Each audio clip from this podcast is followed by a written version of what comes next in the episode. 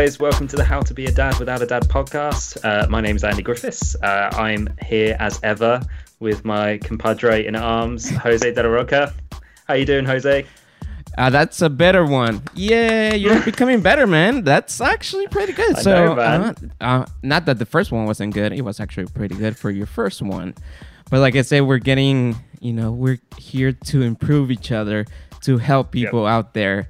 Since this is the How to Be a Dad Without a Dad podcast, and everything started because you and I met about a year ago, and it turned out that we both are going to be parents about a year ago. And we both didn't have dads growing up. So now that we're dads and we didn't have dads, we actually just talk about our experiences as dads, uh, what we do, what we don't do, what we like, what we don't like, and everything like that. And we just try to give some advice to parents out there, not only dads, but moms, because I have about 20 years of, I guess, kids experience. My oldest um, nephew is going to be 21 next year and he's uh, uh, you know he turned out to be okay not the best but okay. And i've been helping my brother uh, raise his kids and now you're a brand new dad uh, andy. I've been a brand new dad. He's my son and i'm in charge of him 24-7 and i try not to screw it up. And so i have a little bit more experience than you do so i give you advices i give you tips here and there and we also talk about different other things you know like motorsports like the world cup uh, how you and I travel a lot nowadays. So yeah. Yep.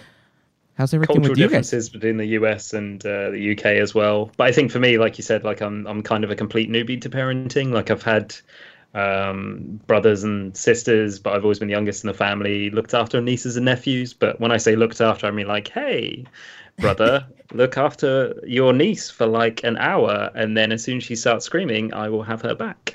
Those sorts of things. So uh, yeah, my my experience uh, versus yours, Jose, is completely different. But uh, yeah, it's definitely been valuable uh, talking to you about all different things that are going on. And uh, my son is now almost six months old, so yeah, it's things are going well. Jose, you haven't mentioned your book. You have a book as well. Yeah, well, the podcast came about my book. My book is called How to Be a Dad Without a Dad, and it's available online on iBooks, on Amazon, the paperback, um, Kobo, Nook, Google Play. So if anybody out there in the UK or in the USA uh, wants to get a copy. Um, you actually helped me a little bit because you have a lot of journalism experience. I don't. I just have the stories. I have an accent because I'm not from the USA, even though I live in the USA. I was born in Guatemala. So you actually have the proper English, and you helped me edit it a little bit. And thank A you for that. And you read it for the first time. I think you were one of the three people who actually read it uh, before it came out. Uh, so thanks for that, and thanks for everything. I mean, you agreed to do this, and you've been really grateful to me and to everybody out there. You actually. Uh, provide a Xbox One game for anybody out there if he wants to, you know, still uh, get it uh, because um, Andy actually works in the video game industry and he's in England. And I work in the radio industry and I'm here in San Gabriel, California, which makes this podcast very unique because not only you're in the UK in the UK and I'm here in the USA with both uh, brand new parents, and we just want to talk about what is to be a brand new parent and help people out there. But talking about uh, the UK, are you okay? Everything okay over there uh, in England? Yeah, the, England World Cup defeat in the semi-final hit us all pretty hard. Uh, well, I say all of us. Like, not everyone in the UK is into football. We'll get into that a little bit later. Um, but uh, yeah, I, I think the main thing for us after the World Cup thing is that we had zero expectations for England, and they completely blew those expectations out of the water by getting to the semi-finals. We still got one game left. We're playing against Belgium tomorrow for the third place playoffs. Uh, we're recording this on the Friday, so whenever you guys are hearing this, uh, and they play on the Saturday, so yeah, fingers crossed we can get third, whatever that means. I don't know if you get like a spoon or like a medal or something. I have no idea. I You get a tap do, on the back. but, uh, Good job. yeah, like a like a slightly. Uh, oh, you guys did well. It's a shame you can get to the final, but you know. I mean, um, yeah. But yeah, I'm surprised how well you're taking it. I guess because, like you said, you know, your expectations were like zero. And um, after seeing the first game uh, um, England played, I was like really um, amazed and surprised. And I actually knew a couple players because I liked soccer or football. Um, and then uh, I told you they were young, they were good, and you were like, nah, nah, nah, nah. You know, they always suck, blah blah blah. And then now you're all like, yeah, at least they got their, you know, there's a chance for them to get third place.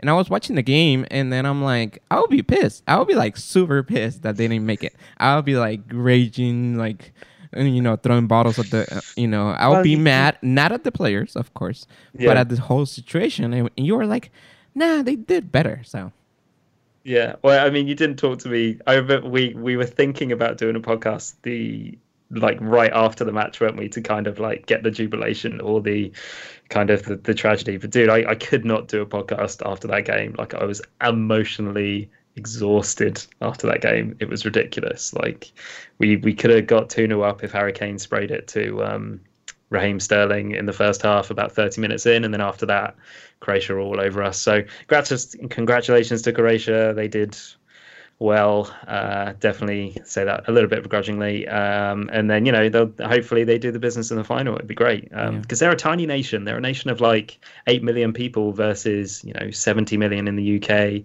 Uh, and I, or I have no idea how big France is. 10 million people living in LA County. LA County not even the state, LA County, which is LA, Los Angeles. There's yeah. 10 million people here. So, yeah, you that's guys what... never produce good footballers, like ever, like never, ever, ever. So, you know, they're doing pretty well. And the funny thing was that you got so into the World Cup that you got your son uh, uh jersey and the whole thing. Yep. And yeah, isn't that funny how we just like um like for example i don't give my mom a gift i haven't give her a gift for years. Like I don't even remember the last time I bought her something. Uh, I have to give my my girlfriend a gift because it's kind of like a contract that nobody tells you to. But when it comes to my my son, I don't care. I don't care. I'll buy anything for him. Like I just bought some stupid cars that he likes. He likes the movie Cars. Uh, yeah. Five cars cost me thirty five dollars. So Whoa. Yeah, yeah, yeah, yeah. Did you get uh, the McQueen dude in that though? Was he one of whoa, them? Whoa, he actually has like about 55 very expensive cars.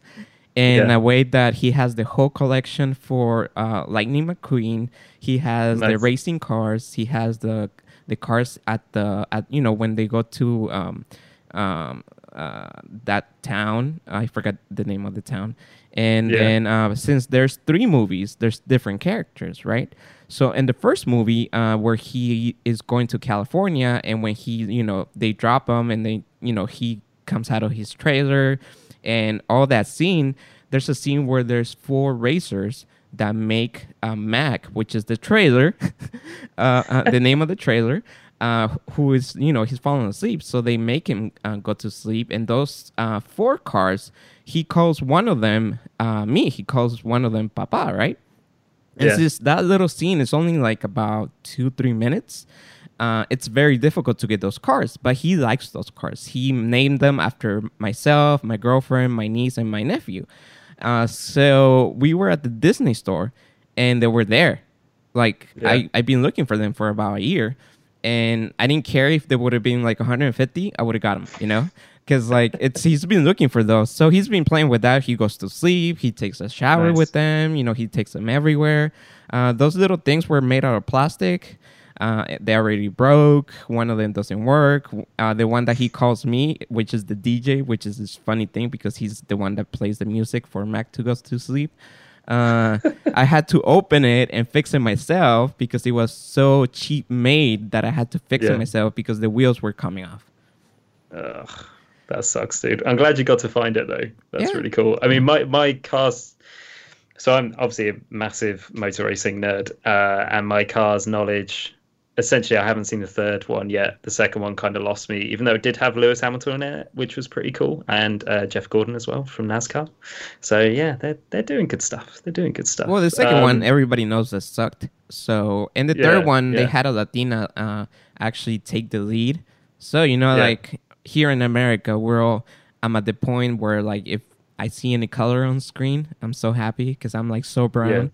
So but anyways, um, so yeah, so we are brand new parents, and like we are saying, yep. you know, like uh, we're here to help. And you, Andy, have good news, right?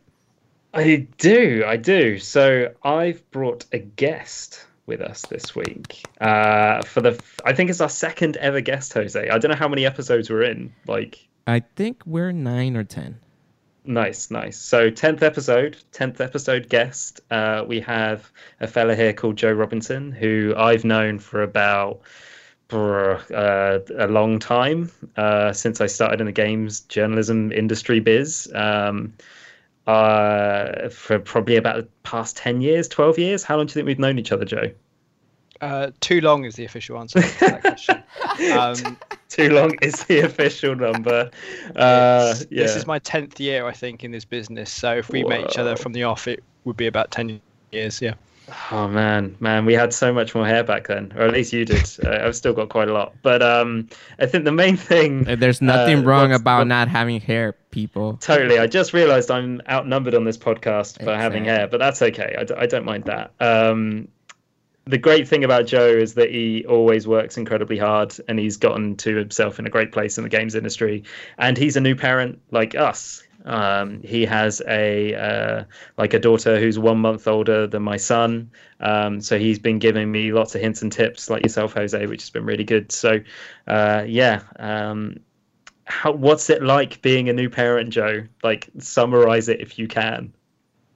Uh, so so far, what I've learned, and this is a pro tip, uh, being a, a, parent is basically a never-ending series of half-baked solutions to problems you don't really understand, um, and you just hope this stuff works, even though you don't know why it's working. Uh, but it's been a lot of fun. Like my daughter is is amazing. She's the happiest baby I've ever encountered.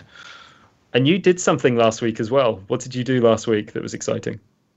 Uh, I don't know got married maybe? That might yeah that's it. that, that's uh, the one. You, you got, got, married, married. Yeah. wow congrats. You must be latino because first you had a baby with with uh, with the girl and then you got married. Well it, it's it gets worse. I actually had bought a house before i had the baby before i got married. So we did this in completely wrong order but it was great. Uh, wait so she actually co-signed uh, with you or i don't know how it works over there but over here you would like either co-sign or something and then Wow, that's a big commitment even before you guys got married. It's like basically getting married without getting married. Yeah, I mean, we've been together for maybe eight years now, and we've owned a house for coming up to five of those years. So wow.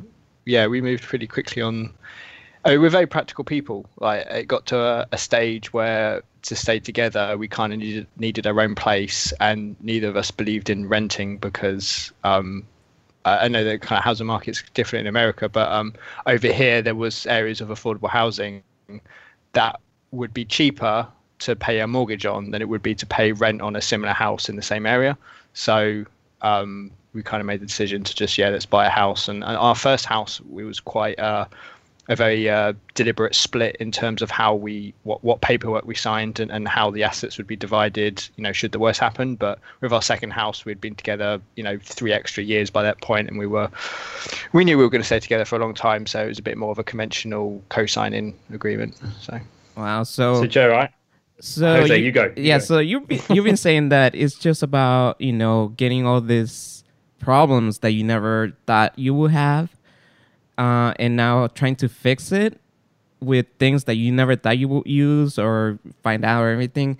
Anything that your in-laws or people who quote unquote know more about you that have told you what to do, but you know it's totally wrong. Like for example, here, um, you know, I'm Latino and, and the Latino community here, they have all this like weird shit that they tell you, oh, if this happens, you know, you're supposed to put like five rocks, crock crack an egg, and then throw a baseball through the window, and she will get better, or he will get better. You know, things like that. Have do you have anything like that? Like, since you have a brand new um, uh, uh, daughter, and do you have like in-laws that they want to tell you how to fix things, or what should you be doing, or things like that that you totally know? That's pretty stupid. Um, not really. Actually, we've had a lot of like, it like my mom is my mum's very supportive, but at the same time, all she says is like she, she'll just like list achievements in terms of how I was brought up. So she'll say, "Oh, well, you know, I was sleeping through the night at three months, or my first tooth arrived at like four months or whatever." Um, so she won't actually offer any actual advice. She'll just say what I did, and apparently that's meant to work, but it doesn't. Um, my dad, I mean, um, I, I kind of claim honorary or temporary membership to, to, your club in the sense that my mum and my dad divorced when I was two, so I basically grew up only seeing my dad about uh, once a month at most, and then as I got older, that kind of eased off just because, and he lives quite far away as well. Um, so seeing him wasn't a regular thing. So it, my dad just, I don't think my dad has offered any advice since Lexi was born. He just wants pictures. Um, but and then my my wife's dad um, uh, he I think the the best advice he gave was just put some whiskey and some milk, and and that's that's kind of all we got from him. Other than that, he's just kind of uh, like he. He, he likes to try and try and help, but it's one of those things where you have to say, "Please stop helping," because you're not you're not helping. Um, uh. and so I, I, I, can't remember what else specifically he said. He just he's just like, oh, have you done this? Have you done that? Oh, it's probably this, and he's never right. Um, well, unfortunately, I'm but. surprised he didn't say Kahlua milk because you know that's pretty much standard. But uh, yeah, yeah, that's a legit drink, Kahlua he, milk. Yeah, I White mean, Russians. He should have said that. I mean, whiskey milk. Who does that? it's about Kahlua milk. No, because uh, over here, our our families have traditions and blah blah blah. Like for example, when a uh, when you have a brand new uh, uh, son or daughter or newborn and everything, you're supposed to have like a little wristband that is red so nobody he- gives you a bad eye. Also like uh, you know my girlfriend's mom told her that the first time you ever cut her, uh, my son's nails it cannot be by like a nail cutter or anything like that. You had to bite the nails because otherwise he will have ba- bad sight when he gets older so that's what I was talking about. Like that's how stupid things are here. So, I mean, that. I mean, I, I wish I'd heard that. That that sounds like it's slightly useful. No, I just got whiskey and milk and milestones uh, for me, like which is the most unhelpful thing. you were going to say, Andy? Yeah. So I think like what I was going to ask is how does getting married and having a seven month year old work? Like, how do you do that? Um, so this is a question we asked ourselves right up until the day of. Like, we basically had planned everything else, but the question kept coming up: what we're going to do with my daughter? Um, and we kind of just tabled it to the next day, you know, forever until it got to the day. But no, what we had was I asked my uh, my mum to be the standby parent. Essentially, if we didn't think we could get uh, my daughter to go to sleep during the day's activities because she'd normally go to sleep around seven. Um, mm. We're hoping to put her to sleep in her kind of uh, either her pram cot or maybe her car seat, depending on which she was more comfortable in. Um, if that didn't work, um, my mum would just take her home because she's she's come up to babysit a few times, um, and it meant that she couldn't really uh, drink or kind of really get involved in the day in the reception part. But she was happy kind of being on standby. Um, and Andy, you were there. I, I, don't know if you'd left by that point or not, but uh, uh, my mum did actually take me home at about eight or nine o'clock, um, just because she wouldn't go to sleep, and she was yeah. happy, but she still wouldn't go to sleep. And yeah. like when she's awake at nine o'clock, even I know this this can't end well. So yeah, uh, she just took her home in the end, but she was fine. Like she was very happy throughout the day. We were just trying not to get her sunburned because it was so hot, so so hot. I like that term, by the way, the standby uh, parent. That's that's classic. I'm gonna start using that for my niece because my niece is uh, 10 and my son is uh, 2 so she's basically the personal babysitter but i'm just going to start calling her the standby parent i think it's much yeah. nicer it's definitely a badge of honor right like it's essentially godparent but no legal precedent so that's good enough that still gives you a fallback which is a good thing um, like i think the the weirdest thing that i got ever told about everything in the run up to the birth. Um, so we got like the the brandy thing for teething. That's something that's commonly said in the UK for some reason. Like we got that from like four Wait, different people. Explain yeah. that. So like that is essentially rather than rather than using Anbesol, which you can get in the UK, which is kind of like used by parents and babies to like uh, essentially treat ulcers. Um, what you do is you rub it on the kids' gums, and it's supposed to like numb their gums, so you know it, it, it removes the irritation what we were told by multiple different people, like, uh, was basically to just do it with brandy. Uh, so rub brandy on the gums, and you can do it as much. Uh, literally, someone told us you can do it as much as you want. Doesn't matter as long as you just literally just dip your finger in it and then just rub it around the gums. You're like, yeah, no, I, I don't think we're going to do that. We're probably just going to pop into a local pharmacy and just have a chat to them, and they can they can give us stuff. And you know, if they prescribe brandy, uh, we'll we'll go somewhere else. Um, so yeah, it, it, it's a bit of a weird one. But the weirdest thing that anyone ever told me about the whole pregnancy thing, um, and the whole having a new child thing was, we were at a wedding um, a few months before my wife gave birth. Um, and uh, we were talking to this chap who had a little bit to drink, to be honest. Um, and we were talking to him like, "Hey, yeah, uh, my wife's expecting blah blah blah blah blah," uh, and he was like, "Oh, do you know the the the gender of the child yet?" And I'm like, "Oh, yeah, uh, we do." And he's like, "Oh man, you've ruined it. You've ruined the whole thing." It's like, what? What do you mean you ruined the whole thing? Well, the day's not going to be a surprise now. You know exactly what you're getting on the day, and it's like, no, the the child that we're getting is the surprise. Like the fact that it's a boy or a girl doesn't really matter. It's still going to be different. So yeah, that, that's probably. You should have been like, things. dude, if I'm there watching that thing, it's going to be a surprise no matter what happened. Fuck yeah. Joe, did your yeah. uh, uh, lovely wife did she had a normal birth or C section? Um, it was a normal birth in the end. We were worried we might have to go to C-section. Um, it was it was strange because uh, my daughter was late by I think nearly two weeks. She was meant to be born on like the 12th or 13th, and she was born on the 22nd of December. So Christmas is now oh, ruined forever. Oh. Um, poor her. And it was weird because we were going to be induced on I think Christmas Day was when we were going to be induced because that would have been the the maximum amount of time you could leave it before they have to start kind of forcing the baby out and that's when you look at c-section stuff like that. But we went to see the doctor on the 21st just for a, a final checkup and my wife's waters had just disappeared. Like no one knows where they went. Like they they didn't leak out because my wife doesn't remember them going anywhere. Um, but they were definitely not there. The only theory we have is that my daughter drank them. Well, um, maybe you got dehydrated, bro. Well, yeah, maybe. So we we went in on the twenty first, um, and it was a uh, I think because in the hospital we were in, they only class active labour as when you are a certain amount dilated, and it took my wife, uh, I think, 20 or something something hours to get to that point and then she was in active labor for an hour and then my daughter was born. So um, it was it was quite a stressful couple of days. What did um, you see the whole thing? Uh, no yeah i was there. My wife wouldn't let me go home. I had to sleep on the floor. No the, what i mean is like did you see the birth of your child? Oh no i stayed at the top end. Um, okay good. Because you'll yeah. be you'll be pro move joe you'll be yeah well they were like life. oh do you want do you want to come like you know, help out or like cut the cord. And I was just like, nope, I'm staying right here. I'm in a room full of medical professionals who can handle that for me. Rock on, guys. Um, I do not go near that end. You're like. I don't want you guys to screw my life and be scarred for life. Oh, that's yeah. cool, yeah, man. So the 22nd of December. Well, hopefully you give her a lot of gifts because um, my my sister-in-law was born the day after Christmas, and she said that her childhood was ruined because of that because you only get one gift.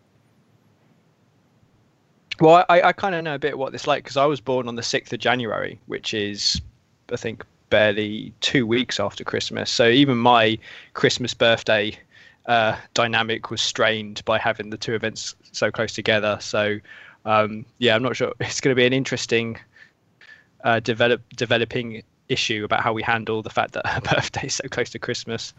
Um, so you guys, if you guys heard about the the thing where you because someone mentioned us to this uh, about this because my son's birthday is quite close to to to yours, Joe, and uh, they said, "Oh, you should do like a half year birthday thing." I'm like, "What?" what?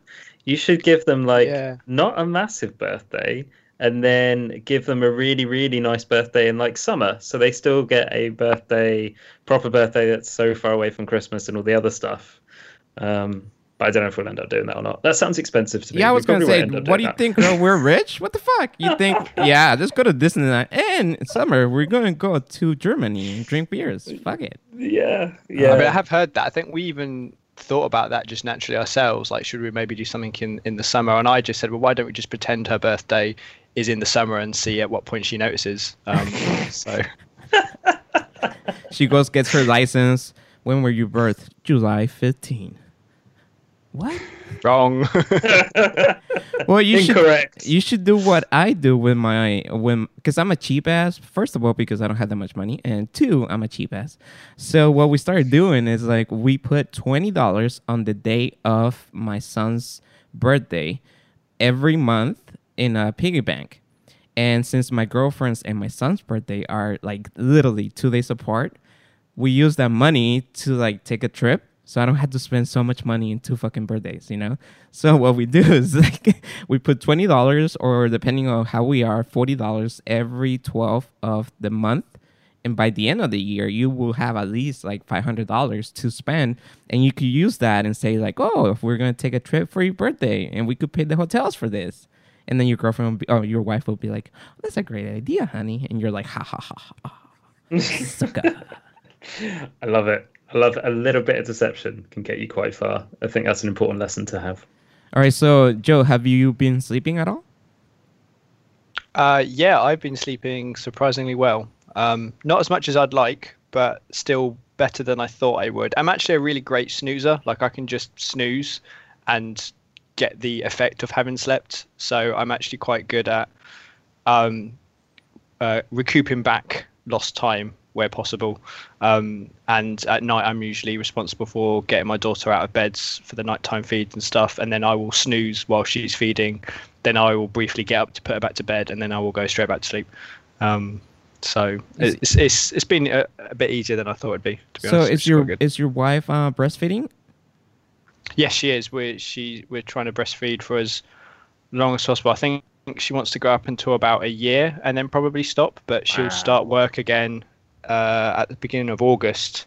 So we're not sure how that's going to change the schedule. Like we obviously like because we've been storing breast milk in our freezer, um, but we keep using it for things. So I don't think we're going to have much, and she's not making as, as much as she used to. So we're not actually putting any excess away anymore. So we'll probably just burn through what we've got left, and then we'll probably just have to uh, save actual breastfeeding for like nighttime and, and maybe morning if there's time. I'm not sure yet. Yeah, so Andy was going through that problem.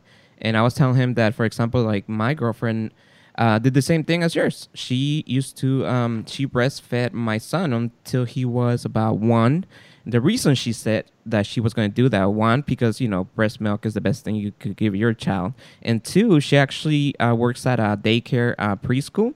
And she used to hate when, like, little kids that are actually already walking and being little humans will still like attached to the boob of the mom, which was the weirdest thing for her and for anybody. Imagine a two year old just, you know, walking, playing, and then mom shows up and then boop, there you go, start eating, you know, which is weird. But um, yeah, so like the reason I was able to sleep throughout the whole time when my son was born is because I couldn't do anything. And so the point came out where like, what am I gonna do? You know, grab the baby and put it on her boob.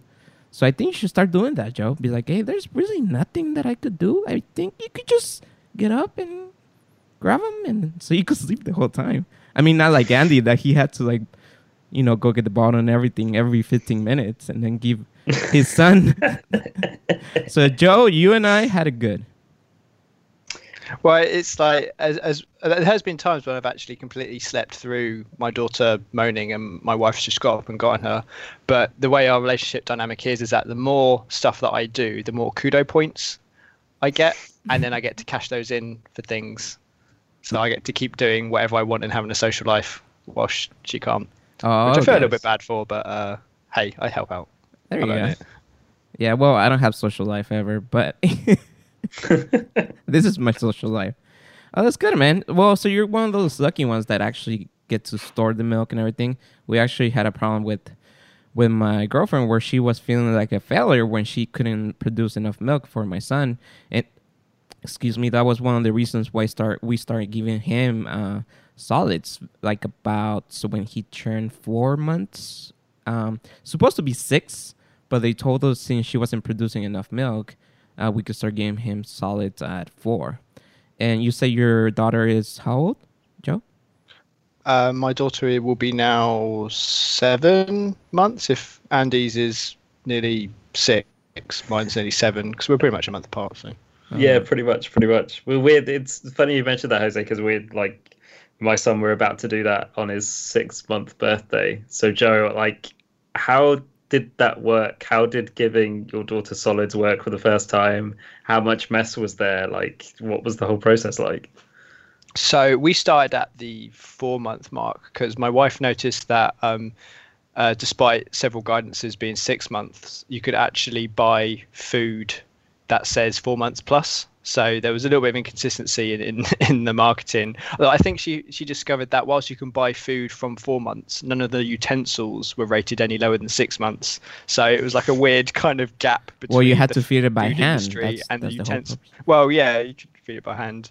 Um, so we it was it was terrifying for like the first session because we we honestly didn't know what to expect, and we gave her this really rubbish uh, rice stuff that we mixed with some milk, uh, and it was it basically turned to liquid instantly, so it was no better than milk.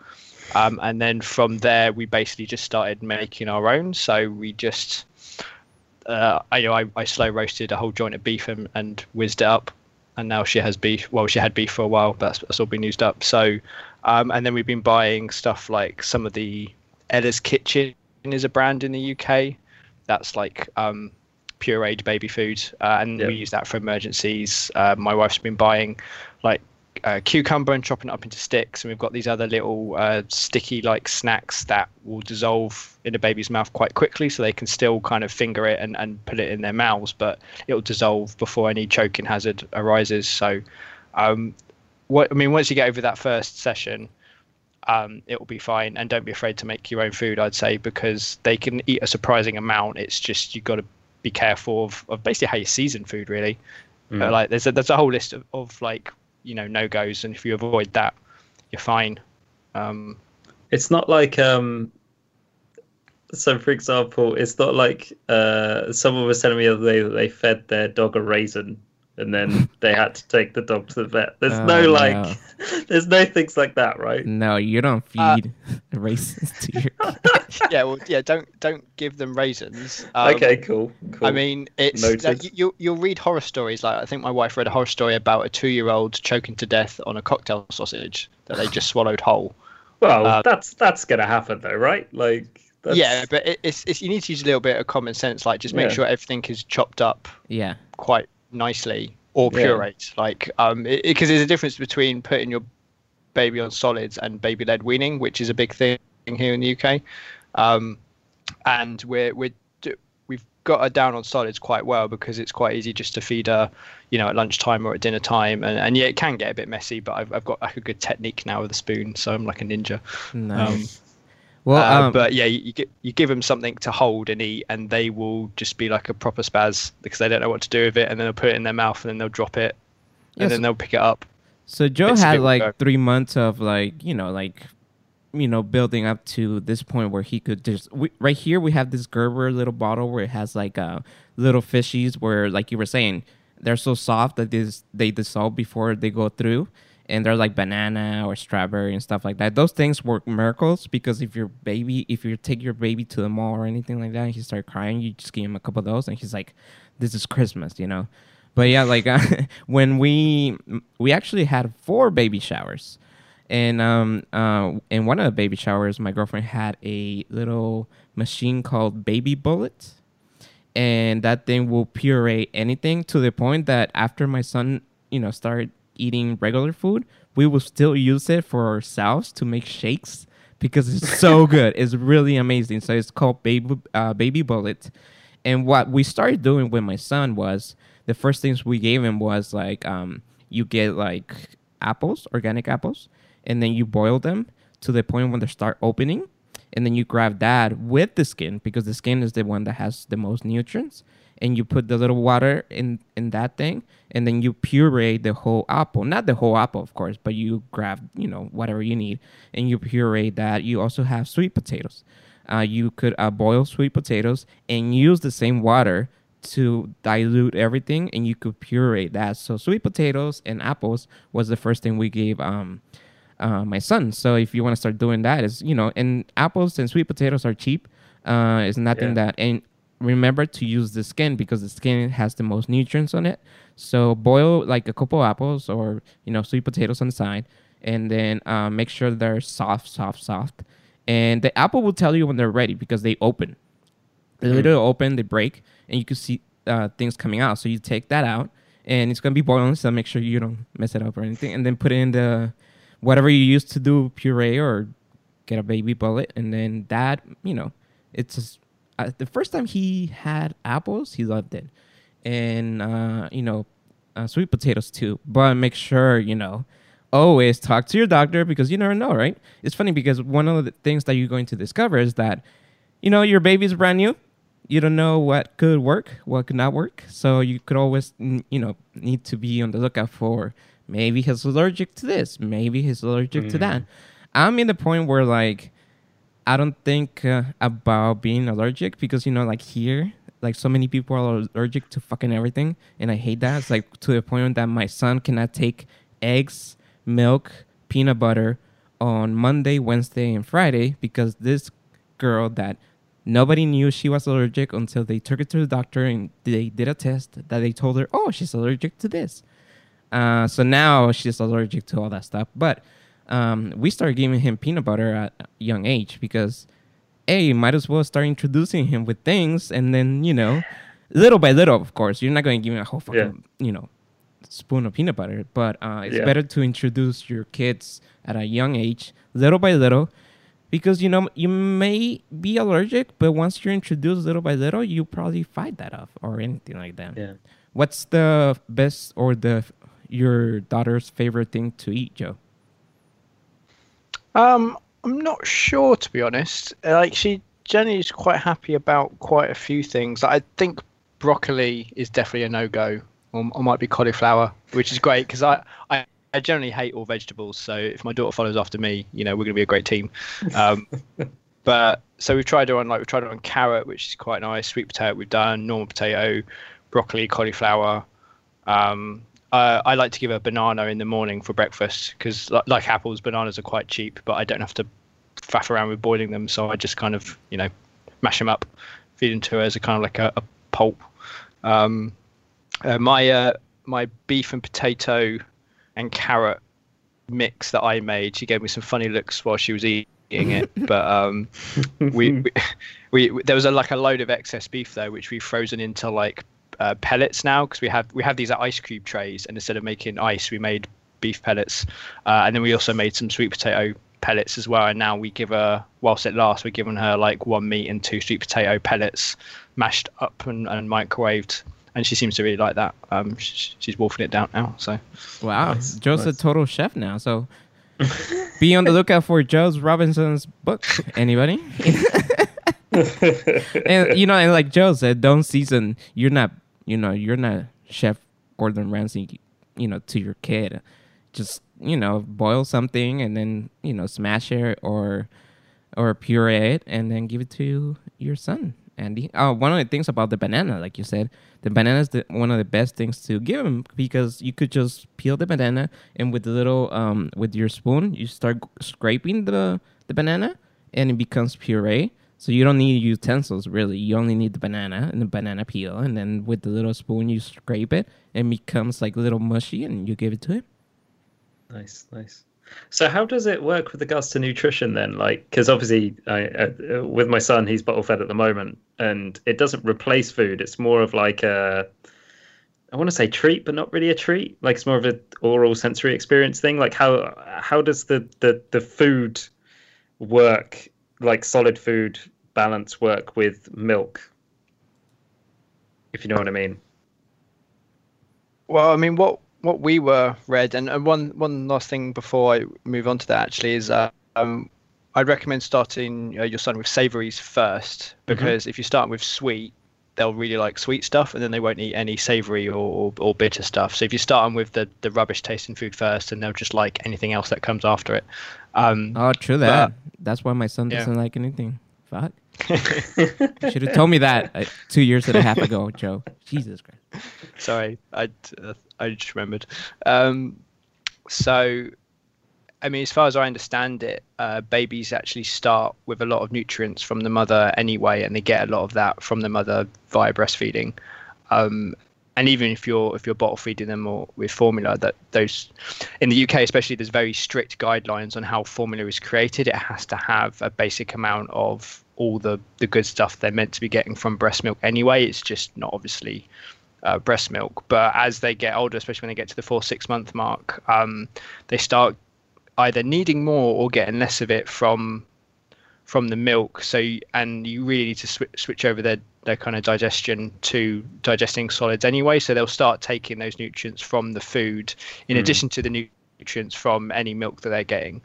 Um, and you know, I mean, you could you could stop breastfeeding, or at least uh, giving your child milk from the mother now if you wanted. You'd still have to use formula up until um, I can't remember what the guidelines say now, but um, as they get older, I think it's up to a year or something like that. I think, but again, like we, like Jose said, like we're not we're not doctors. We're just dads trying to make yeah. our way in this crazy world full of information where you do one Google search on the internet and it takes you down a black hole that you never know where you're going to emerge from. well, um, yeah. But but yeah, that yeah, I don't think you could give him regular milk until they're like a year, or I think like eleven months. But it's one of those things that they tell you, don't give him regular milk because it's like super bad or something, or they will not process it well or something. I forgot. Mm. It's to, I think to do with the bacteria, yeah, because you have to be careful what, like, for example, I think you can give babies certain cheeses, but there's other cheeses you can't because they're unpasteurized or they're like, you know, they're. If you look at a blue cheese, that's basically just bacteria on a like in a wedge, and it's disgusting. Yes, but it's delicious. Uh, yeah, if you if you disgusting. smell it, you probably blue know that. Is horrible. Too. Yeah. um, but it's like so to begin with, the the solid food will be a supplement to your baby's milk, but as it gets older, the milk will be a supplement to the baby's food. Mm-hmm. Is is how I th- think of it. So once you start down this road of solids, um, just keep up with it, and then eventually you it, your baby will start needing less milk. Is is what I understand. Hey Joe, any any any anything that you have experienced that you you never thought you, that you would experience meaning like you never thought in your life you'll be doing this with you know at this point? Or you know like for example like did you ever thought that you were going to be you know changing that many diapers? Or did you ever thought that you you know anything that you have experienced that has changed your life that you never thought you were going to be doing or something now that you're a brand new dad? Um i'm more comfortable with pooey nappies than I thought I'd be. Like it's just a thing now. Like if I open a nappy and it's like riddled with poo, it's like okay, I can deal with this. This is fine. Um, I'm just trying to think. Not really. I mean, everything's kind of played out how I imagined it was supposed to. Like my baby is. I mean, my baby is, is quite happy. I think I was worrying that you'd, you'd ha- I'd have one of those kind of really miserable babies that cries all the time, you know, and I didn't really know how I was going to handle with that. And luckily, I don't need to worry about that anymore because she's happy as Larry. So, um, um, not really. It's kind of hard. Like things have just things have just uh, the last seven months have been like a blur, um, especially because we've we've had a lot of like wedding planning, you know, up until you know start of the month. So uh, it, it, it kind of all gets kind of like blurred into one. So there's nothing specifically that I thought, you know, I, I did not think I'd be here. Um, it still amazes me how how she grows and develops like on a day to day basis. Um, she she's like me; she doesn't have any hair yet, which is really annoying. really wish she'd grow some hair. um, but yeah, and other than that, it's not not specifically. No, not I could. It's I okay about the hair. Don't worry about it. It's funny because we were at the market with my son. Um, um, I just got a job where I travel a lot, and then I was home for a little bit, and then I've been home for a little bit, and then I was with my son, who has very like laid back hair, like super laid back hair, where you like mess it up and goes back to where it is. It's a little bit long, probably to his ear. Um, and we were at the market. He likes pink. His color is you know pink, so there was a pink shopping cart in the market, and we were riding on it. I'm proud of whatever. And three fucking people asked me, oh, is that a boy or a girl? And he was wearing like literally Elmo tank top. and with shorts and Elmo shoes, and then three people were like, "Is that a boy or a girl?" And I was like, oh. "So there's nothing wrong about not having hair. Don't worry about it. It's cool." oh, and when uh, when my niece was super young, when she was like a newborn, she looked just like my uh, my nephew when he was little. So I used to joke to my to my sister-in-law. I would used to like always tell her that she was a boy, that she was a boy, she was a boy, because she looked just like my my nephew. To the point when she turned six or seven months, she pierced her ears and she's like, "You see, she's not a girl. I mean, she's a girl now." so it's okay. Don't worry about it. Uh, that's pretty cool, man. Anything you I want? think it. uh, Sorry, Jose. I, was, I didn't mean to cut across you. I was gonna. Um, I was also gonna ask Joe, like, uh, is there anything that you've been surprised that it spurred feelings within you? Like, because I know some people, they kind of, at least when you have a when you have a, a, a son or a daughter or whatever, like what blew me away was kind of like seeing the happiness that other people have when they see your child, if that makes sense. Um, so I just wondered if you know if you had any. Did it shock you how much you loved your daughter, or did it shock you how much you looked forward to coming home to see her, or was there anything like that that kind of shocked you emotion wise? Um, I don't think shock's the right word. I, I kind of v- always been very good at rolling with punches and stuff, but I've definitely kind of fallen hard for my daughter because she is amazing. Like she has the best smile, she makes the best noises ever, um, and and yeah, she's a she's a bit of a tart. She'll just smile at anyone, and like she'll invoke smiles from anyone who sees her, um, and so I mean it's I mean, I always wanted a daughter like it because we didn't find out what the uh, the sex was going to be before we had her. Um, and like my my wife kept looking up all these old wives' tales as to oh, if you know, if you hang like this, it's going to be a boy. If you feel like this, it's going to be a, a girl. And and she went through the list, and basically it came out like a 50-50 split between whether it was going to be a boy or girl because none of the uh, old wives' tales kind of m- were consistent. Um, but I definitely did a kind of a fist bump when I saw it was a girl um, right in the middle of the delivery room. It's kind of awkward, but um, so I, I've it's I, I, I kind of got what I wanted in that respect, and it's kind of like every day I'm with her, she's like it validates why I wanted to go in the first place because she's just so happy, so smiley, um, and so like wonderful as like a little little person. Um, nice, that's good to hear, man. Well, That's let me ask you this: the, Has have you changed in a way at all? Has it make you better? Has you made you more focused or anything like? For example, like I always said that I didn't want to ha- have kids because I had a rough childhood. My dad was never there, so I didn't want to be my dad, right? So when I um I always said up to like a like three years that I never want to be a dad. I didn't want to have kids because I always thought that I was going to become my dad and ruin that kid's life. But now that I'm a dad, I'm more focused, I'm more concentrated, I'm always looking for the best. Everything that I do is for my son.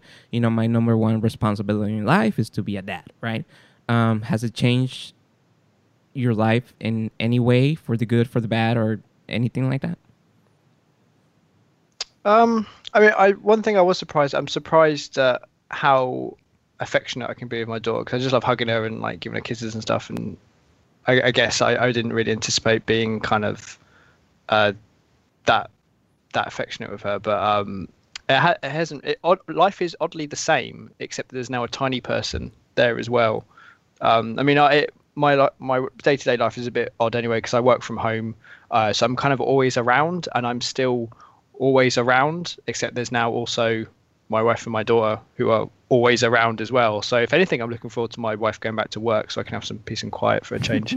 um, but um, I, I, it's one of those things where I can't. If I, I probably have changed, it's probably quite subtle, and so I can't really uh, express very well how I've changed. But I'm definitely kind of more aware of, of things that are related to kind of uh, you know baby safety, baby health. Um, you know, I'm always kind of looking at things in a in a different light now. Like um, randomly, uh, a friend of mine sent me a, a little video of uh, her nephews just playing in like a garden or something. uh, and the, my first thought was, do you have the parents' permission to send me this video? Because obviously, you know, I, this is someone I know through work, so That's like, cool. I know her, her, her sister or brother or whoever it is doesn't know me because obviously we've never met and yet I'm still getting images of, of their children. It's like, you know, I, just double check, you know, it's kind of like, you probably shouldn't be sending me this. They're, they're cute kids, but, you know, I do not know these people at all. Um, so, yes, certain things I have definitely changed. Like you start viewing the world in a very different light when you're a parent.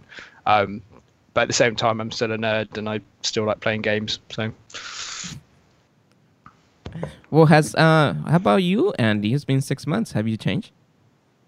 Yeah, definitely. Uh, I've put on weight. Uh, have a, I have a love for peanut butter M and M's that I didn't anticipate I'd ever have. Um, haven't gone running for like two months. Um, but yeah, I think for me, what's really changed. So I've always been a little bit of a workaholic in my life, to be honest. Like I've always, because I've always done stuff that I've enjoyed doing. Right, like when I was a games journalist, I loved that.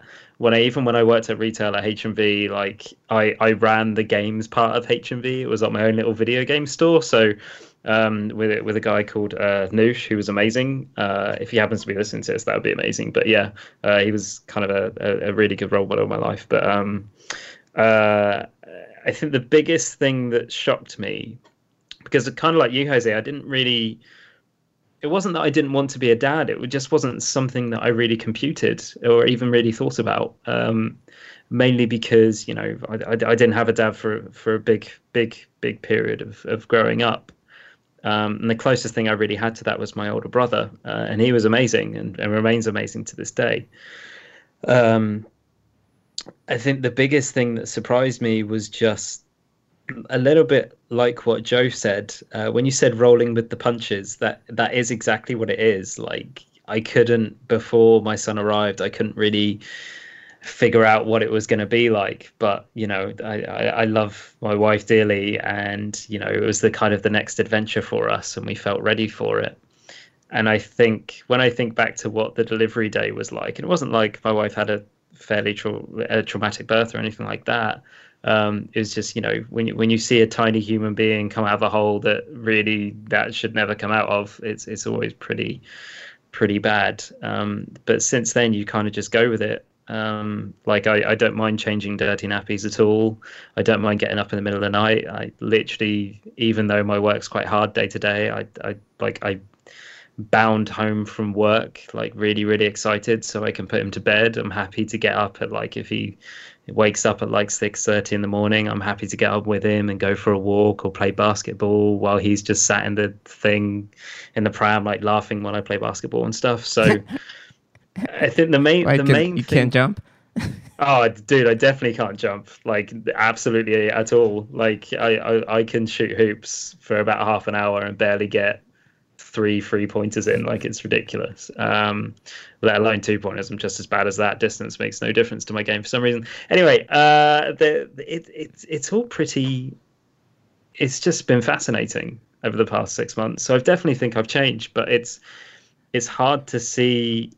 There's been so much change that now my son's starting to sleep a bit more and things are starting to go back to normality because my wife is going to work now um, yeah, it, it definitely has changed me uh, 100% for the better. Um, put work life balance into perspective a little bit more. Yeah. But I think the main thing is is is kind of oddly it's made me more of a relaxed person. I think because of you know you, you've got a living reminder about how pointless a lot of your day to day activities are, if that makes sense and when you come home and, and see the leaps and bounds that they make all the time in their behavior in what they uh, in just how aware they are of their surroundings um, uh, so yeah it's just it's an amazing experience 100% um, and it's only getting better uh, as as he gets older. Um, and yeah where where it goes you know who knows? But it, it's all it's all a progression thing, and uh, you kind of go with it. I think I'm very lucky to have a wife that does research, um, because when I asked earlier, you know, like how does the solids thing work? Like that wasn't me being facetious. That was me literally asking, like, how does the solids work? So yeah, yeah. What What about you, Jose? How do you think it changed you? Uh, well, I think that if you are somehow ready, if you are a caring and loving parent, is going to change it for the better. It's going to make you more focused. Now you understand that it's not about you anymore. It's all about your kids. All you want in life is for your kids to be okay, to be healthy, to be better than you. In order for that to be a reality, you need to work hard, you need to take care of yourself, and so on. So if you're a responsible, loving parent, I think it's going to make you a better person no matter whether you like it or not. It will make you a better person if you're a caring, loving parent. Um, and I think the biggest struggle that any parent, any new parent will um, encounter is like Joe was saying, the unknown. Because you don't know, it's a brand new baby. You don't know what could happen, what will happen. Uh, things will happen. You will mess up. Uh, you will mess up good, mess up bad. But you need to know that everything that you want to do in life is to, you know, benefit your your son or daughter. Uh, so I think that if you're a caring and loving parent, um, is going to change you for the better because everything that you wanted to do in life is just for the better and the good of your family. So I think that's basically it, you know. Um, and Joe, before we go, I want to ask you, since you're, you know, you, you said that your dad was there and, and not there, and, you know, maybe a weekend dad or anything like that. Do you think different of your dad now that you're a dad? Do you understand your dad now that you're a dad? do you uh, think you're better or you need more experience as a dad because you didn't have a dad? How does not having a dad affected you yourself being a dad? Um, it's difficult because I'm trying. Before coming on this podcast, I was trying to think of you know what what was the relationship with my father ultimately, um, and I think all I got from him was uh, a great sense of humor and like a, a slightly um, uh, over the top work ethic because he's a, he's a workaholic and I I've got a little bit of that in me as well. But then so is my mum, so I kind of didn't stand a chance there. But um, I, being a dad hasn't yet made me come to any kind of profound revelation about my own father. Um, much of, of what happened was because my mum and dad divorced. Um, my dad moved to live with his parents, who lived, you know, opposite end of the country to me. Um, well, I know it wasn't actually. We were kind of in the. Uh, you, this won't make any sense to anyone who's not from the UK, but essentially you've got Reading, which is kind of right along the middle of a road on the M4, um, and we lived in in in Swindon and, and Reading and that, and he moved to Wales, which wasn't that far at the time. But then my mum moved to the other end of the country, which just made it a really big gap. So, um, I'm yeah, my mum on custody, so and my dad didn't really uh, contest her on that because there was no reason to. Um, so it, it, was was it was through no no no one's fault really. So there was never like the only thing it ever made me think growing up is is kind of how my family life in general may have been different because obviously I had friends who had kind of complete family units and and other friends who didn't. But so it kind of made me reflect on. Uh, kind of what my life might have been like growing up, especially because I, I my dad remarried and, and had another son. Uh, and he kind of grew up with my dad there and and a mum, so he had that complete family experience as well.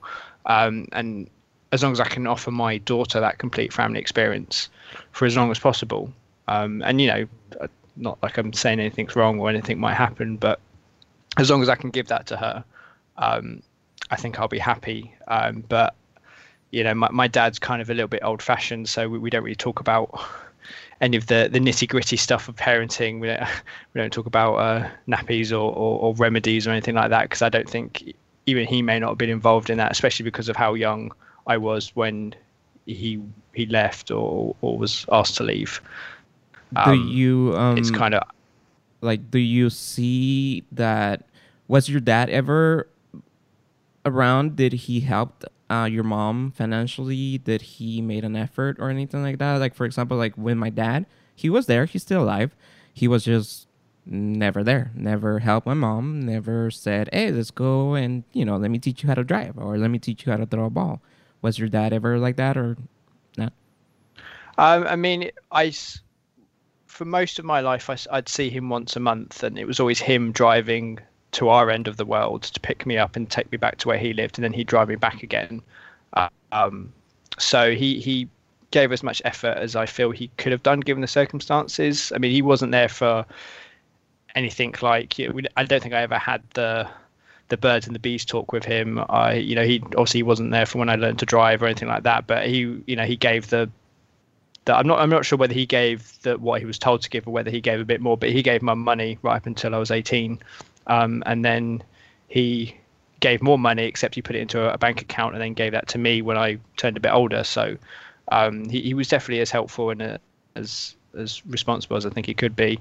Um, so yeah, I mean, I've I've no qualms on, on, on that score. Yeah, and the funny thing about our parents, I don't know how old you are, Joe, but for example, uh, Andy and I are you know close in age, and I think our parents were in a different type of situation where they're told that you are a man, you're strong, you don't cry, you don't say I love you. All you do is bring the paycheck and paycheck to your wife, and she will do everything else, right? So I think that you know idea or that way of life, you know, still had it in our parents, you know, so they didn't tell us I love you. They didn't, you know, as long as they brought the check, you know, that's basically what they needed to do. So, but this funny thing that I seen with my friends and stuff like that, that now that you uh, are a dad and you have your wonderful uh, girl, uh, have you seen your dad change a little bit? Yeah, I mean he he loves my daughter. Like he he will dote on her as much as he can. Um, but again, he's he's still quite like the like weirdest thing. We're we're gonna go see him at Christmas, um, and I was like, oh, I want to come up on on this date, and he's like, no, that doesn't work for us. And I'm like, what? Seeing me and your granddaughter doesn't work for you? I don't understand. And he's like, no, no, just that that day doesn't work for us. Come the next day. And I was like, I don't want to come the next day. I want to come this day. And it's there was definitely a uh, a breakdown, not not in communication, but in understanding, because he's gone actually quite grumpy as he gets older. I don't understand, but um, no, he loves he loves my daughter uh, as much as he sees her, but he's just very uh, firm on when he does and doesn't want visitors. he's like my granddad. My granddad's like that as well.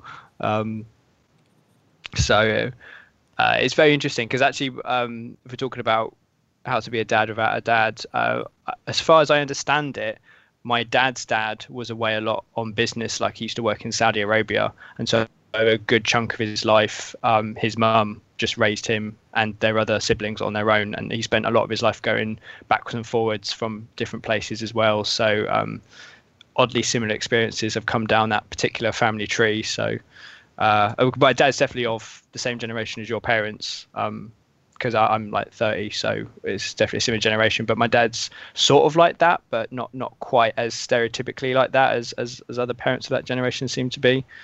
Um, but the funny thing about that is that, as I could see with you, Joe, and Andy, and myself, we learn.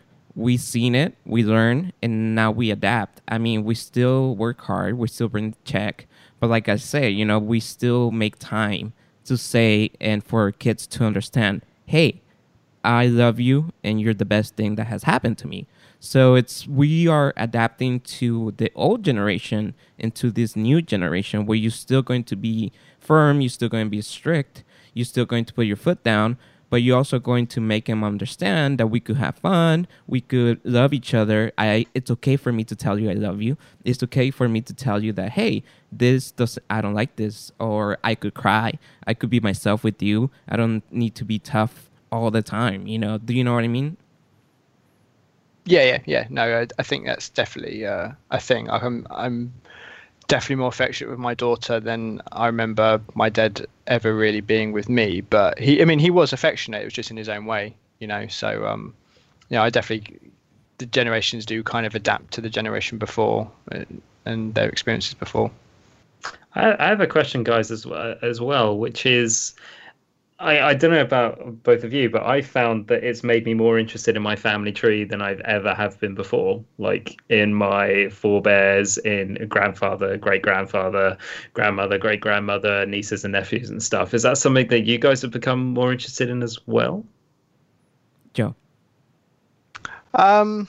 Well, not not not more than I've already had a general interest. Like um, my my my mum's Irish and she comes from a uh, a, a, Republic of Ireland family, um, and um, there's loads of them as far as I understand, but um, we don't have great contact with any of them, and I've never really kind of cared on that side of the family, so I've never really been interested in that side. My, my dad's side, um, I know little bits of like my granddad and my great granddad. Um, I think the best story that I ever heard about my kind of family tree was that um, uh, that at one point my granddad's family was called uh, Bigerman because they were German, but they fled uh, Germany when like Bismarck was was unifying Germany because they didn't want to be conscripted. So they moved yeah. to Australia, um, and I think uh, they kind of anglicized their name slightly, so it became Bigerman. And like this guy was a banker, and he'd go sit on a rock and fish like every Wednesday or something, and it became known as Bigerman's rock. So I used to like boast that my family owned a rock in Australia whoa, called Big Rock. Now, I don't know how verifiable this is. Like I have a friend who's very up on like facts and he's like, Can you prove this? I'm like, Well no, of course I can't prove this. It's a story. Shut up. Let me have my story. Um, I've always been meaning to go like it's like pipe dream to go to Australia and see if I can find that rock in that town. Like I doubt it's on any official maps, but allegedly it was known as the, as Bigerman's Rock for yeah. a while whilst that guy lived lived in Australia. So that's cool. Go check it out. Take a picture. Send it to us. yeah. yeah. Well, with myself, I actually when I became a citizen of the United States. When you become a citizen of the United States, they give you an option if you want to change your name. Like you could change it to you know bigger man's Rock, and you know you know you could be you know that. So as a big uh, fuck you to my dad, I took everything from my dad. So I had my second. You know, Latinos have like two names and two last names, right? So, the, yeah. um, you know, my name was Jose something something uh, de la Roca. So what I did is like the something something was from my dad. So I took the Jose and de la Roca and put it together, and I erased everything from my dad, right? So basically, I really don't want to have anything connected to my dad. And about his history, I'm pretty sure it's very Guatemala-ish, so very Mayan, uh, as you could see myself. I look very Mayan like. Uh, I know that my grandma was also half black. Uh, so, but my mom, my mom is the European side of my heritage. She, um, her great grandpa was a military guy from Spain, and the name De La Roca comes from a duke in Spain. There's actually a town or a castle named De La Roca. Uh, so that I know just by Google, but do I want to know like you know more about all the stuff? I really don't, because like I'm like the black sheep of the family. Everybody in Guatemala are like doctors, lawyers, and blah blah blah, and I'm like, I work in radio. so you know, it hasn't made me more interested. It's just I block one side and I'm more focused in the other side now. Yeah, I, th- I think I understand that. Uh, like for me personally, I've definitely become more interested, but I think it's also probably highlighted a deficiency, I would say, in my character. So it's something that me and Joe kind of talked about, God, ages ago when we had our. So we we used to do a podcast series together, which is all about games. I can't remember what it was called. I think it was Gaming Goodness or something. Anyway, uh, yeah, if anyone wants to find that, they can. But yeah, uh, we talked about how so Joe's kind of obsessed with history and I, even though I have a history degree, I'm kind of not. Uh, so I need to figure out. Essentially, my mum keeps telling me stories about my family, and they're way more interesting than I thought I would ever be in them. And I think part of that is just because I kind of I want to tell my son just in case he might be interested one day. So, yeah, need to do some research for sure. Yeah. Well, we first of all we want to say thank you to Joe. Uh, I know he's a very busy man. Uh, Joe, before we leave, do you want to either give advice, you want to give a tip or anything as a how do you feel as a brand new dad anything that you discover like for example you gave me a big tip right now and to everybody out there that if you're going to start with solid foods don't start with the good stuff.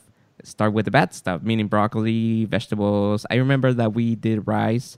I, I think you could do egg at the end but that's a really good advice. Like don't start with the sweets because then that's what they expect to be and they're not going to eat. This is a that's a really good advice joe. Um, so do you want to give any other advice any other tricks or anything like that that you have discovered to all of our audience listening out there? Um, not advice, but I will just tell a story just to put kind of every new dad at ease, because we touched on like you know, oh, you'll probably mess up as a dad, and it's you know it's going to be okay. I'll tell you the the scariest moment of my life ever to date was I'm not sure how old my daughter was, but she'd just been born. Um, I was walking down the stairs with her, and I slipped onto my back. Um, she fell out of my arms and started tumbling down the stairs with me. There was a point where I thought I was either going to crush her or she was going to snap her neck, and I was terrified. My wife was at the bottom of the stairs, kind of screaming at me. Um, by the time we got to the stairs, turned out she was fine. She, I was more injured than she was, my my daughter. Um, she was just a bit startled over the fact that her descent down the stairs was a bit more rapid than she was expecting. Um, and yeah, no breakages, no bone, like nothing was wrong with her. Um, I kind of sat on the stairs for a good five minutes just to kind of collect myself because I had been so scared. So if you want to talk about messing up, um, that was a big one. That was, was a great way to start parenthood, I think, because it can, it could, there's only one way it could have gotten much worse. Yeah. Um, but yeah, don't don't worry too much yeah. if you forget nappies or something. When you know, just don't drop the baby. it's funny how not... how babies are flexible, especially at, at a young age, right? I mean, the most uh, important thing is the head, because you know you want to take care of the head, but they're flexible, and you know, I'm not saying drop them, but you know, the, they're you know flexible. Uh, yeah, it's funny that you say that. When my son turned one, we were in Chicago because I used the money that we've been collecting to take a trip and he he's a happy camper too, you know. And he was jumping on the on the couch, and I was making him laugh because I was behind the couch and I would be playing peekaboo, and I didn't see that he was he was gonna fall laughing back, and I didn't get to catch him, and he fell on his head and he had a big bump, and it was uh, um, hardwood floors and a big thump, you know, boom, and then for his first you know birthday he had a big uh, bump on his head. and For about half an hour, I thought I was the worst dad ever, that I should have caught him, that I was going to be a bad dad, that I should have caught him, that I, you know, it was my fault he fell, that and my my mother-in-law was there, my father-in-law was there, my girlfriend was there, but we were playing, so nobody was able to catch him, right? So I was thinking to myself that I was the worst dad ever, you know, like because I failed to caught him, but they, you know, they explained to me and he was fine. You know, I overreact to everything. So, like you say, it's going to be okay. Andy, do you that's have it, any any last thoughts? Don't uh, drop don't drop your kid yeah. and don't make him laugh.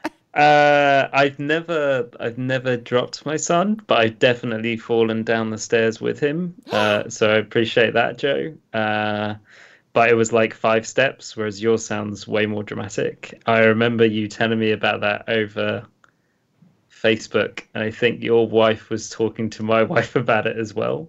But I think it's totally something that happens, uh, especially when you're tired, especially when you're doing midnight feeds, especially when you know, you know, you're feeling out of sorts. Um, yeah. Uh, I have thankfully I haven't had anything too bad on that front yet. Um, but I do.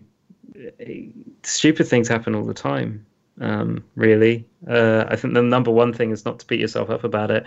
I think the most stupid thing that I've done multiple times uh, over the past six months is just getting into dumb car accidents. So, like driving, reversing into people when I'm too tired. Or there was a time when I was driving back from Birmingham at like 12 o'clock at night and reversed into a curb that was like quite high and has completely screwed up my car. So I've been without a car for a past month.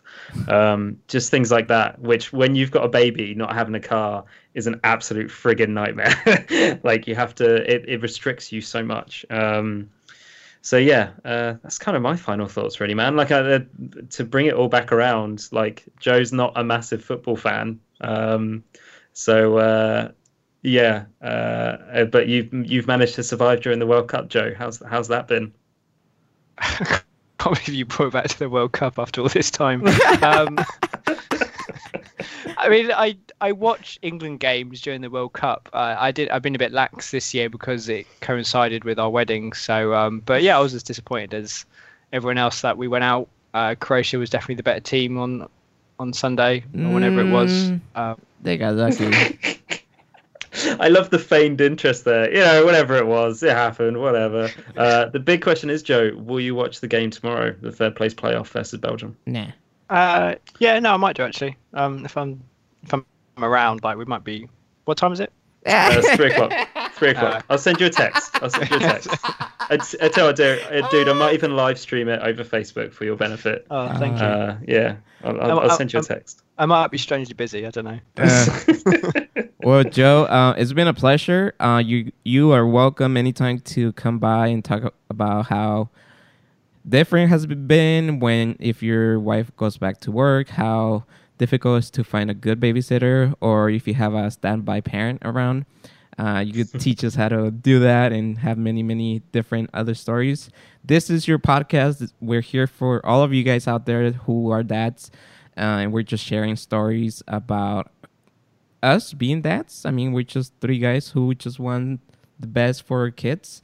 Uh, Joe, um, you are. Can you tell people what you do? Um, uh, what kind of work do you do? Where keep people can find you? If anybody wants to read your work, where can they find it?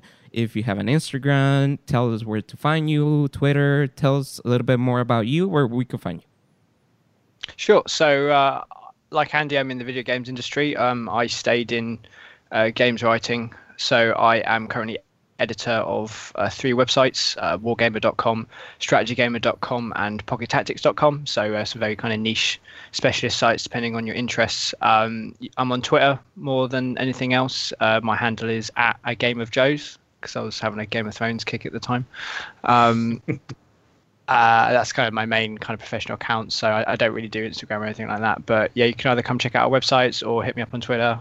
Um, find me questions about anything, like even dad related stuff if you want to. Um, but yeah, Can you repeat the the websites and your Twitter, please? yep. So uh, wargamer.com, strategygamer.com, and pockettactics.com. And my Twitter handle is at a game of Joe's. And it's all about uh, the World Cup, right? Yeah. or World Cup. There are Like- there are many good pocket football games out there, guys. Uh, that yeah, if you could bombard Joe's Twitter account with pocket game football suggestions, that'd be brilliant. He loves that. He says he doesn't. He really likes it. So Mate, yeah. wait until you bring up iRacing again, then we'll see who's laughing. Worst game ever. Uh, anything, Yeah, uh, Joe? yeah. Before we leave, anything that uh you wanna say about Andy that people may not know without giving him too much trouble? Um, no, I, I need more time to think of a good one. uh, cop out. That's fine. he That's fine. escapes. Escapes this one. I'll, I'll give you a tenner next time I see you, mate. Thanks for that. I appreciate that. All right, Joe. Well, thank you very much for being with us. It is a pleasure. You being a great guest. Um, like I said, you are welcome to stop by anytime. Tell us more about uh, your parenting and how's everything doing in your household. Uh, you guys are listening to How to Be a Dad Without a Dad. Andy, do you have any uh, last words? Any shout outs? Any. um, Uh, yeah, shout outs to uh, Blimey, I had a really good one this week, uh, and I completely forgot about it. oh, they, um, oh, all England. They did a good yeah, job according to you. obviously, shout out to uh, England World Cup stuff. Um, shout out to uh, a guy, uh, my uh, Wife. uh, yeah, my wife and my and my son and everyone that's been putting up with me over the past week uh, and my increasingly tired self. Do you want to give a Um, shout out to those people who stopped you uh, at the market and talk about the podcast? Oh yeah, definitely. Yeah, yeah, yeah. So I went to Develop this week, and I actually had quite a few people say, "Hey, great working on the podcast." So uh, if you're listening still now, uh, shout out to Stephen Hutchins. Uh, shout out to uh, my uh, friend at Drift IT, IT Jay Moody, um, and a few other guys as well, um, and Christian Vestal, NCSoft. Um, yeah, all amazing people, all absolutely lovely. Um, and yeah, uh, if you guys could tell a few me, few more people about the podcast, that'd be great. Yeah, and can you tell people what do you do, where we could find you, help you out? Oh yes, so you can find me at Gaming Goodness on Twitter. Uh, I work for Freejam games. Uh, we're based in Portsmouth. We're a games developer. If you go to cardlifegame.com and buy a couple of copies of that game, that would be brilliant. Um, and if you happen to see Robocraft Infinity in your local GameStop or game or store, wherever you're based, um, buy a couple of copies. That would be great as well. Yeah, well, there you go. We had two great guys from England that speak perfect English and they know all about the gaming industry. And there's me. Please don't forget to subscribe, to like, and if you have any questions, you guys could email us at info that how to be a dad without a dad at gmail.com info that how to be a dad without a dad at gmail.com you could follow me on how to be a dad without dad on instagram or on twitter at de la roca jose for Joe Robinson, Andy, myself, Jose de la Roca, you guys are being listening to How to Be a Dad Without a Dad. Until next time, thank you. Bye, guys.